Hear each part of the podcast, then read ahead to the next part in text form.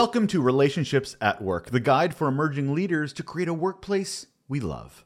I'm your host, Russel Lolacher. I'm a communications and leadership nerd with a couple of decades of experience and a heap of curiosity on how we can all lead and work together to improve the employee experience for ourselves and those we're in charge of. This show is a great resource to help all of us with that. Every week on the show, I talk with a local or global leader on topics that are there to help us to improve the workplace. We've tackled negativity, reimagining leadership, imposter syndrome, diversity, empathy, activism, uh, communication, burnout, mental health, so many topics, more, much more than that, even. And now, as an added bonus, I'll be sharing an additional episode every week pulled from the pages of our weekly Raw Notes, which you can still subscribe to. It's just a quick, valuable bit of information on top of our regular show. So, for our very first raw note that I'm passing along to you, do you know your demotivation strategy? According to a Gallup poll conducted back in 2021, only 36% of US employees are engaged in their jobs, 14% actively disengaged. So that's a big gap. In the middle of that, there is a 50% that are not engaged in their work or just partially engaged which can lead to so many bad things like job performance, productivity, just overall well-being.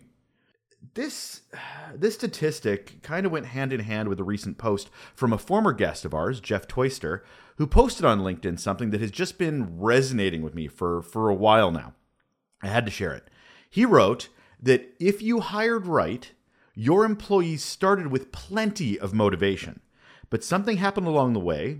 They encountered things like broken systems, siloed departments, inflexible policies, insufficient training, lacking empowerment, things along that nature.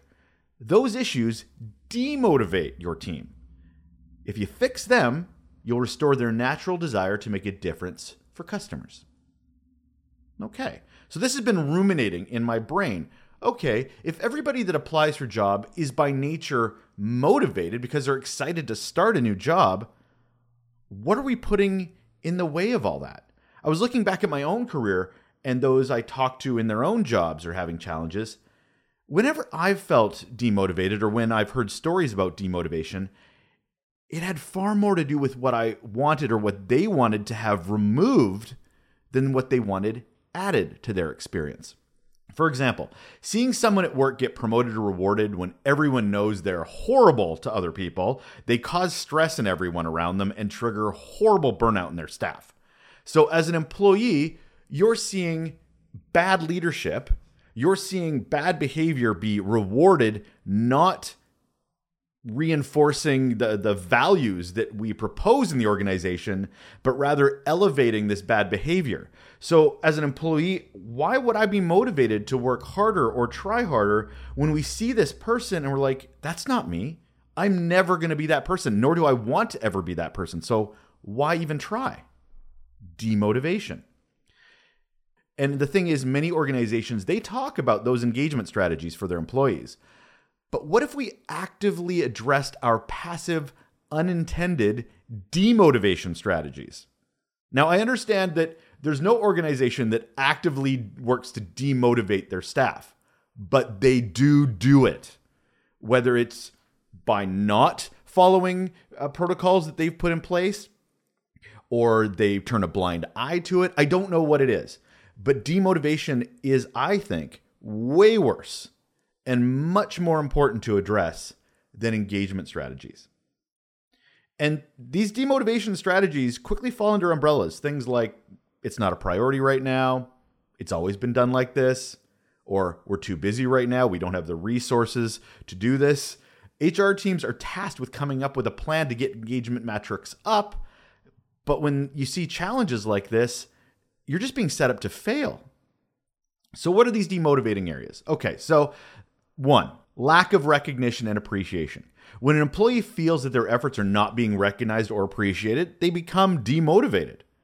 This can happen when managers fail to acknowledge their contributions or give credit where it's due. It doesn't need to be a big gesture, it can be small. It can just be good job, great. Love to see what effort you put into that. You made this better by bringing up a new idea. Just something off the cuff. It doesn't need to be a big song and dance. Number two, poor communication. When managers fail to communicate effectively with their employees, it can just lead to confusion, misunderstandings. In a word, demotivation. Employees need clear direction, goals, feedback in order to perform their best. They shouldn't have to have an interpretive dance to try to figure out what you mean. Be clear. Number three, micromanagement. When managers micromanage their staff, it can make them feel like they're not trusted or valued, which leads to fr- frustration and that lack of motivation. Number four, unfair treatment. I talked about this off the top. When employees feel like they're being treated unfairly, and this happens when managers show favoritism, they play politics, or make decisions that seem arbitrary or unjust. Number five, lack of opportunities for growth and development. When employees feel there's no room for growth or advancement, why would they be motivated? They're demotivated. When they see their work and there's no place to go to next or thing to learn next to help them advance, to help them grow, what are they working towards? And this happens when managers fail to provide training or opportunities for that career development without even having those conversations. Number six, overwork and burnout. When employees are overworked or constantly stressed, it can lead to burnout and demotivation. They don't have the energy to be motivated. And it happens when managers fail to manage those workloads effectively. Listen to their staff, listen to what is possible, or they just don't provide adequate support. Number seven, there's eight, by the way. Number seven, a negative workplace culture. When that culture is toxic or negative, it's ripe for demotivation. This can happen when there's a lack of trust, respect, teamwork among colleagues, or the company just has a poor reputation. And last but not least, bad processes. When an organization has a way of doing things that could be improved, either by tweaking or replacing, but management and leadership just doesn't want to because reasons. We've always done it like this before. I don't want change, blah, blah, blah. So employees keep doing a thing they know is inefficient or at least not effective. And they know it can be done better, but they're not allowed to. Demotivation. What if we listened? But not only listened, we partnered with our employees on removing barriers to improve the employee experience rather than adding more activities that don't actually ever get to the root of the disengagement and just further demotivate staff. So, your organization does have a demotivation strategy, whether it's intentional or not. I bet you it's not intentional, but I bet you it's also still pretty effective. Have that strategy be about removing those demotivating factors in your organization. It'll be one of the most motivating things we can do. And that will wrap up the very first Raw Note of relationships at work, the emerging leader's guide to creating a workplace we love. My name is Russel Lolacher. Thanks for listening to this. And if you get a chance, please check out our show on the now launched YouTube channel. Do the liking, do the subscribing, and uh, yeah, I hope you enjoy it. It's it's you get to see our smiling faces while we talk about the employee experience and workplace culture. So I hope you'll join us over there as well. Take care.